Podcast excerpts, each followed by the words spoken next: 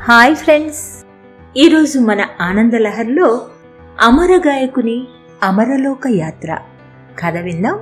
ఇంద్రుడు శుక్రవారం స్వర్గంలో అత్యవసర సమావేశం ఏర్పాటు చేశారు.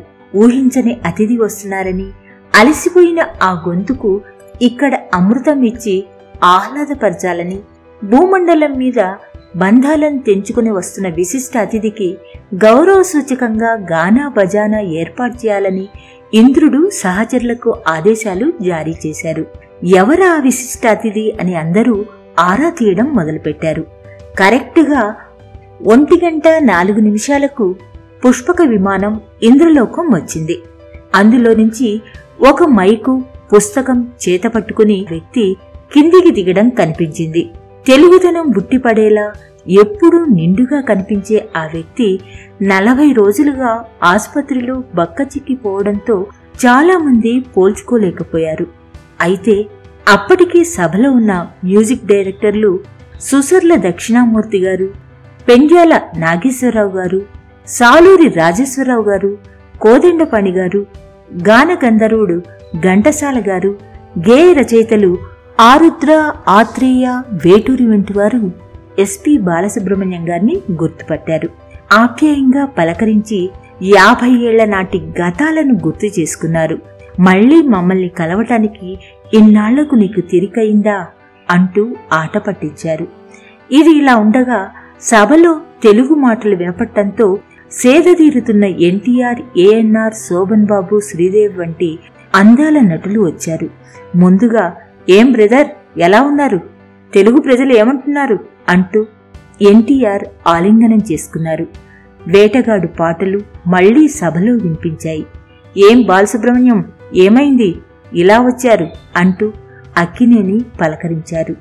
వందనం అభివందనం నీ పాటకే అభినందనం అనే సాంగ్ సభలో వినిపించింది. అందుకు తగ్గట్టుగా రంభ ఊర్వశి మేనక స్టెప్పులతో మైమర్పించారు.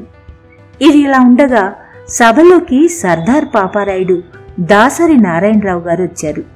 ఏం బాలుగారు మీరు వచ్చారా? అక్కడ తెలుగు పాటలకు ఎవరు రిపేర్ చేస్తారు? అని ప్రశ్నించారు. మధ్యాహ్నం మూడు గంటల సమయంలో బాలుని కలవటానికి కేంద్రం నుంచి కొంతమంది వస్తున్నారని ఇంద్రుడికి కబురు వచ్చింది. దీంతో ద్వారపాలకులు భద్రతను కట్టుదిట్టం చేశారు. సుమారు ఐదు గంటలకు మాజీ రాష్ట్రపతులు అబ్దుల్ కలాం ప్రణబ్ ముఖర్జీ మాజీ ప్రధానులు ఇందిరాగాంధీ రాజీవ్ గాంధీ వాజ్పేయిలను బాలుకు పరిచయం చేశారు.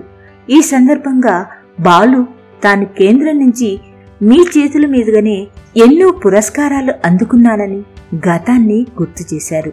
ఈ సందర్భంగా బాలు తన డిక్షనరీలో నుంచి కొన్ని పాటలు పాడి వినిపించారు.